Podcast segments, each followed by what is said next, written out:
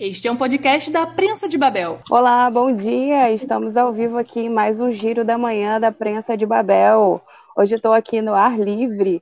Não se preocupem, estou sem máscara, mas não tem ninguém aqui na minha volta. E a gente está fazendo aqui o nosso giro de notícias para deixar você informado sobre as principais notícias da Prensa de Babel nessa quarta-feira, dia 26 de agosto. Bom dia, Laís. Bom dia, Fernanda. Bom dia, Débora. Tudo bem? Tudo ótimo. Bom dia. Bom dia. Bom dia. Então vamos, vamos começar? Vamos começar por Búzios, né, Fernanda? O que, que você traz para a gente hoje? Então, aqui hoje é o segundo dia do recadastramento que a prefeitura está fazendo para quiosques de praia na faixa de areia, botes bar, ambulantes, vendedores ambulantes que trabalham pela cidade toda também, não só nas praias. Né? E também está incluído nesse decreto é, do prefeito de recadastramento também para os imóveis de aluguel. Então, ontem foi o dia do cadastramento para os quiosques de praia e botes bar, ele abriu só um dia para cada categoria dessa. Hoje, dia 26, é o dia de recadastramento para vendedores ambulantes, que trabalham não só na, na, nas praias, como em toda a cidade. E no dia 28, sexta-feira, vai ser o dia para cadastramento dos imóveis de aluguel. Né? Então, assim, é um cadastramento que é feito todo via internet, não é presencial, e está na plataforma digital disponibilizada pela Secretaria de Turismo no site oficial do município.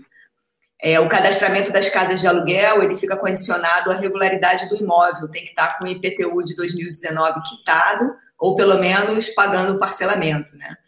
E essas locações de, de imóveis, isso é, uma, é um pedido já antigo, desde que a cidade começou a fechar para a pandemia, as pessoas estão muito nervosas para voltarem a alugar as casas, porque a gente vê que isso aqui é parte forte da economia buziana, esse aluguel de casas. E ele vai ele está autorizado a partir do dia 1 de setembro. E, e, os hóspedes que alugam essas casas, eles só podem entrar na cidade para atravessando as barreiras sanitárias com o QR Code, eles têm que apresentar o QR Code. Por isso é importante que os proprietários de imóveis de aluguel façam esse cadastramento para que eles tenham acesso ao sistema que, que emite o QR Code, para eles poderem passar isso para os hóspedes deles, senão não tem como entrar na cidade.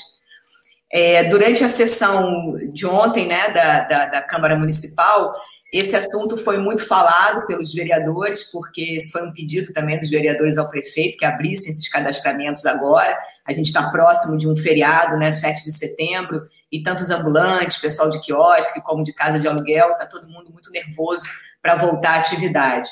Só que a Câmara tem algumas ressalvas né, para esse decreto que o prefeito lançou de abertura dessas, dessas categorias. Por quê? Primeiro, que ele só deu um dia de cadastramento para cada categoria dessa, isso é pouco, né? A gente sabe que são muitas pessoas e a gente sabe que os sistemas, às vezes, da internet não funcionam tão bem assim. Ontem tinha muita gente com dificuldade de acesso.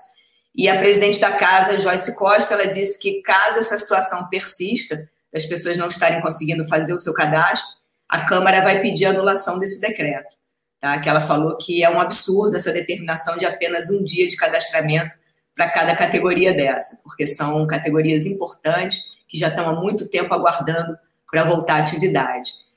E também comentando ontem a sessão da Câmara, né, eles aprovaram em regime de urgência, conforme o executivo pediu, é, abertura de crédito adicional especial no valor de 8 milhões e 194 mil reais para pagamento do auxílio emergencial aos estudantes da rede municipal de ensino.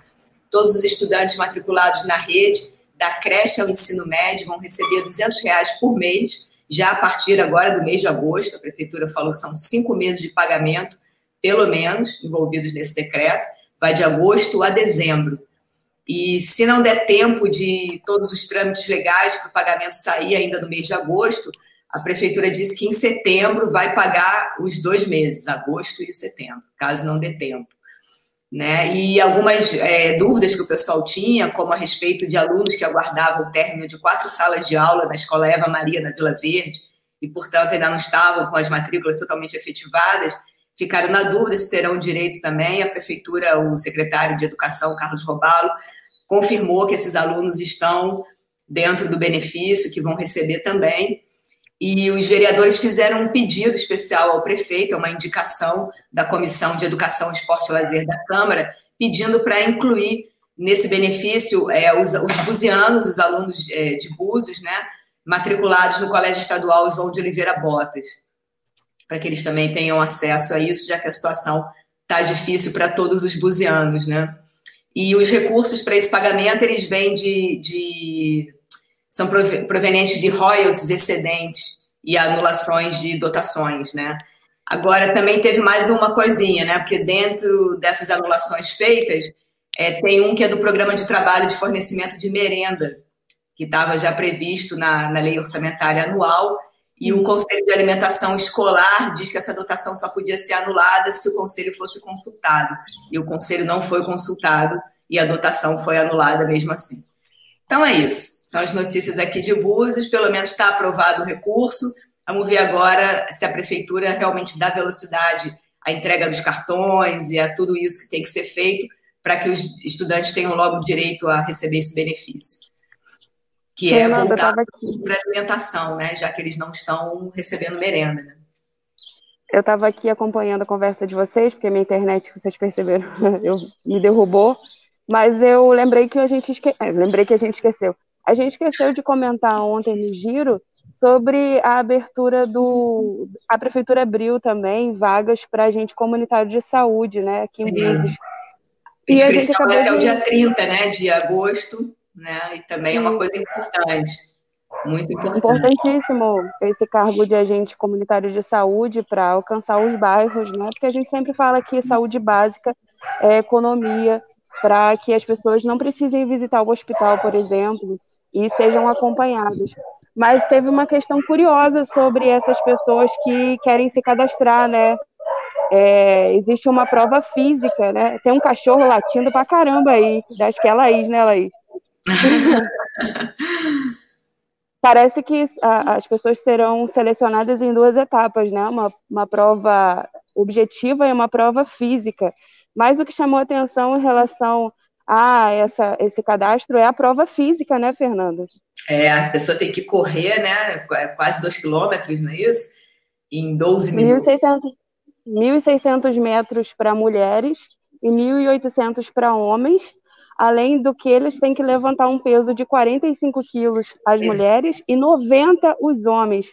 Então, assim, a gente questiona o porquê, né? A gente questionou a prefeitura de, de Búzios, né? A gente enviou um, um e-mail para a comunicação e a gente ainda não teve resposta sobre que critérios foram utilizados para que se fizesse uma prova física tão rigorosa para a gente comunitário de saúde. A gente sabe que o agente, o ACS, ele caminha pela cidade, caminha pelo bairro, mas daí a correr 1.600 metros, é, assim, é estranho realmente e esse peso também, né? Isso é o peso de uma pessoa, né? 45 quilos é você carregar um adulto, né? Não é assim uma coisa muito fácil. Né? E, e essa, não tem necessidade, e né? Assim, acho que nem, nem para a guarda municipal precisaria talvez uma coisa dessa. Né? E, essa, e essas provas elas são eliminatórias, eliminatórias, né? E a pessoa tem duas chances de levantar esse peso se não conseguir, está eliminada. Bem rigoroso mesmo. E a gente fica aguardando aí quais são os critérios, né, para a gente poder trazer aqui o motivo desse, dessa, dessa ação tão rigorosa da prefeitura. Deve estar tá faltando maca, né? Então a gente comunitário de saúde tem que carregar os pacientes no colo, deve ser isso. De fato, de fato. Fica aí o questionamento. Tá é, então é isso. Obrigada, Fernanda, pelas suas informações. La, é, Laís, não, Débora, né? Vindo de Cabo Frio, conta pra gente. Vamos ver se eu consigo permanecer aqui na conexão com vocês. Maravilha. Bom dia, gente. Hoje eu vim aqui trazer o que o pessoal do Twitter chamaria de tour, né? É uma série de acontecimentos que, e, e no caso de Cabo Frio, envolvem o setor do turismo que aconteceram aí nesses últimos dias. Então, para ficar mais fácil de entender, vamos por ordem cronológica. No dia 11 de agosto, a prefeitura havia liberado o agendamento para veículos de turismo que quisessem ter Cabo Frio como destino a partir de setembro. É, e aí, essa medida aconteceria com uma série de protocolos e cuidados que deveriam ser tomados. Porém, no Diário Oficial do dia 19, essa liberação né, foi suspensa, essa medida foi suspensa através né, de um decreto que, segundo a prefeitura, isso aconteceu por conta dos avanços dos números de casos do coronavírus é, no estado e nos estados vizinhos. E eles tomaram como exemplo o estado de Minas Gerais, que é um dos que costuma visitar com frequência aqui a região dos lagos e a cidade de Cabo Frio. Então, nessa semana, na segunda-feira, a prefeitura recebeu um documento com propostas das, de órgãos ligados ao turismo, né, especificamente da, da Associação de Imóveis Legais para Hospedagem e Alojamentos é, de Cabo Frio e barraqueiros da Praia do Forte, do Sindicato do Empreendedor, Ambulantes e Camelões, dos municípios tanto de Búzios quanto de Arraial, de Cabo Frio e de São Pedro. Então, eles receberam esse documento que tinha a proposta de requerer a atuação desses setores durante esse período de pandemia.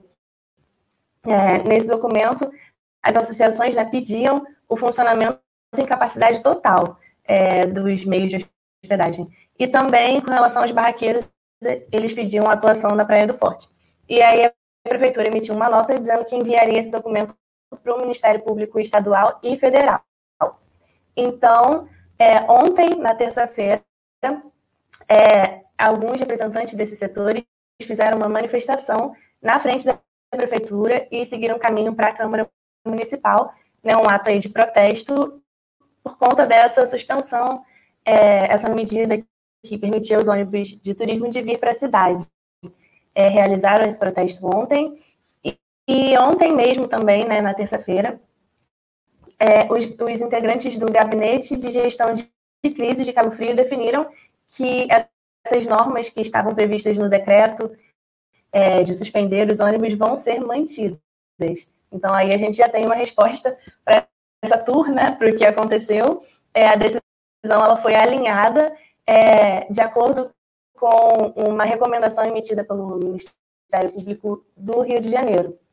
É, então, o Ministério Público ele informou, né, que o governo municipal, no caso, recomendou que o governo municipal se abstenha de adotar qualquer nova medida de flexibilização é, e que promova atividades coletivas de aglomeração.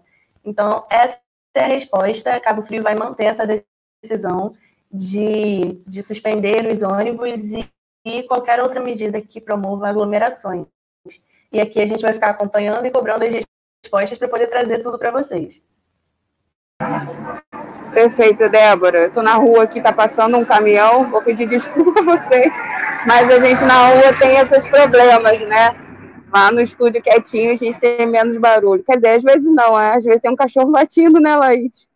E a gente vai acompanhar aqui, então, esse, essa tour, como a Débora está contando para a gente em relação a Cabo Frio, sobre as flexibilizações e a participação do MP, né? Nesses processos, não só em Cabo Frio, mas em todas as cidades, né? É difícil a gente é, ter que contar com o MP para coisas tão básicas das cidades, dos municípios aqui, que podem fazer isso sem que o poder público, é, sem que o Ministério Público interfira e recomende, né? São recomendações tão óbvias.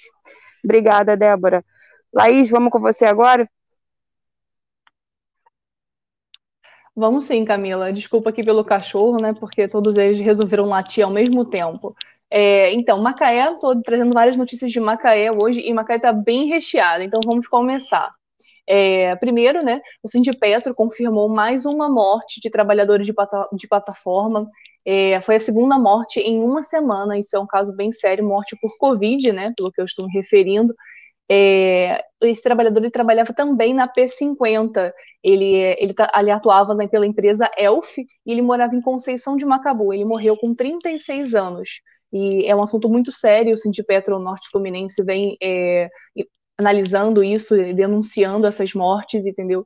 Porque aparentemente a, a, a, prefe... a Macaé, Macaé não, perdão, a, prefe... a eita, desculpa, a Petrobras é, está omitindo ou não está divulgando com tanta presteza né, essas mortes e que existem focos de coronavírus dentro das plataformas, isso é muito sério porque não está sendo divulgado, então o Sindipetro realmente está sendo bem atuante nessa questão e, e, e, denunciando essas mortes, né, esses casos de coronavírus que, estão, que aumentaram vertiginosamente quase 100% dentro das plataformas de petróleo ali da bacia de Campos, entendeu?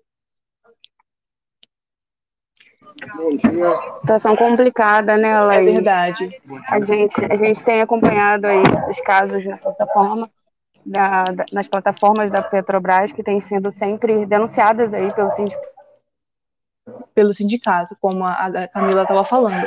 Outra notícia também, mas isso aí já é uma notícia boa, né? É, é quase um fim de corrida aí. É um menino de, de seis anos que estava é, correndo atrás, sendo muito divulgado nas redes sociais e acompanhado aqui também pelo prensa, né?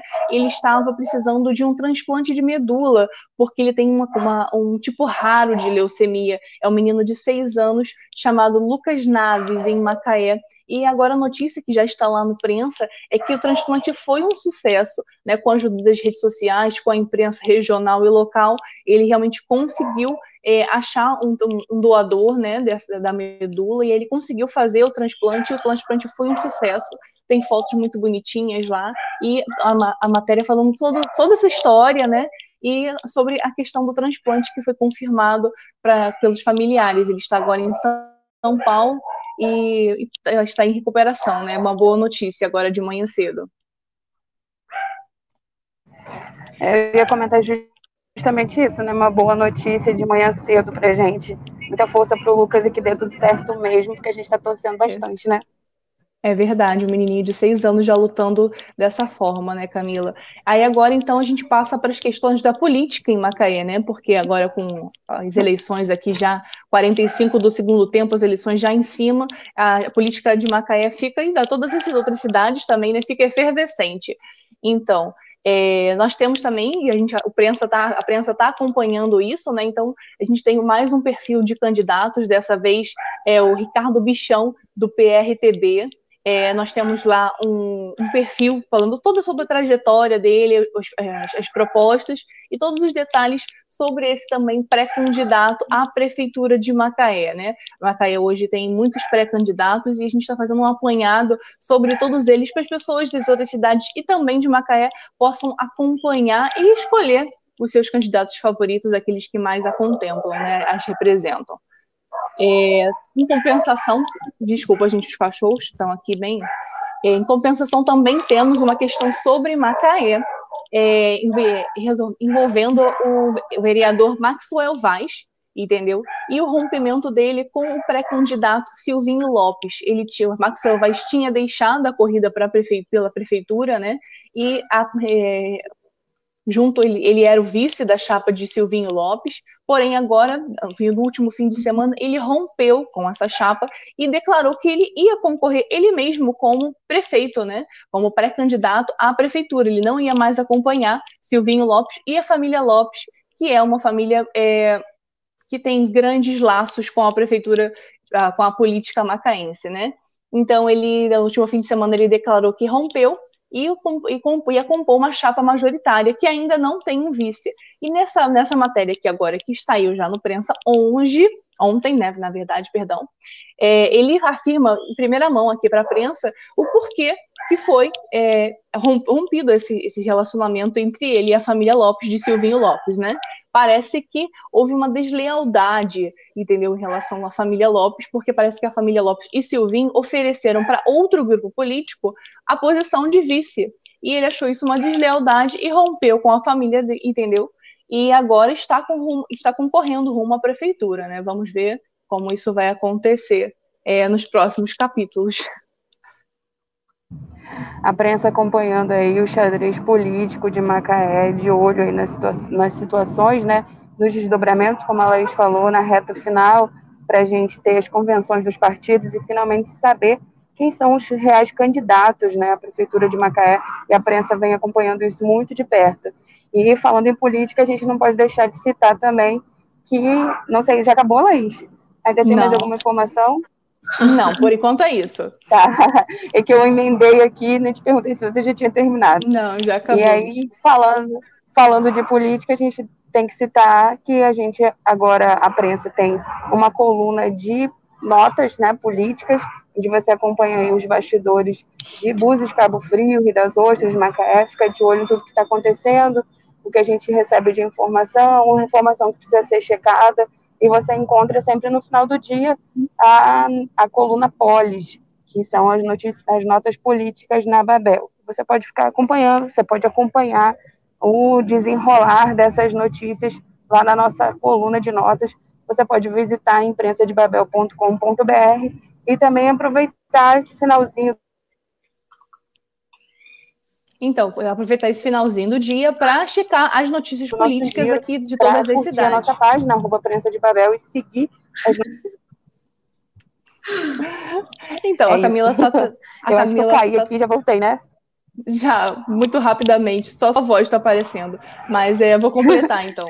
É, na, na, na, na, coluna Polis, né, que já está no ar, que é de ontem, né, que saiu ontem à noite, tem informações sobre Búzios, né, sobre, Marcel, sobre o Morel, que é tão familiar aí com vocês, tem também sobre o Tom Viana, caso interesse, então é, o pessoal de Búzios também dá uma olhadinha lá, e também sobre questão de, é, de Cabo Frio, e Macaé também tem umas pinceladinhas de Macaé e Cabo Frio. Então, todo mundo pode lá dar uma olhada como essas questões assim do, do último desenrolar político da cidade.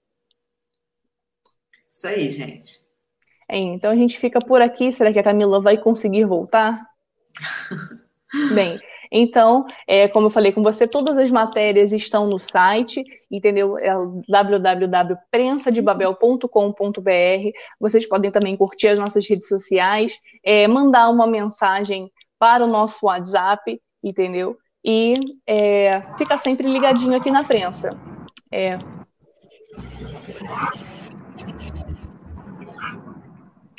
Será que a Camila vai fazer o fechamento? Eu acho que não, gente. Então, Eu acho que, não, acho que é melhor você encerrar, Laís. Exato. Já... Então a gente fica por aqui. Sempre, todo dia, 8 horas da manhã, a gente está aqui todo dia. Então, ah, um abraço, gente. Tudo um abraço, de bom. Bom dia de trabalho para todos. Até amanhã. Tchau, até amanhã. Você ouviu um podcast da Prensa de Babel.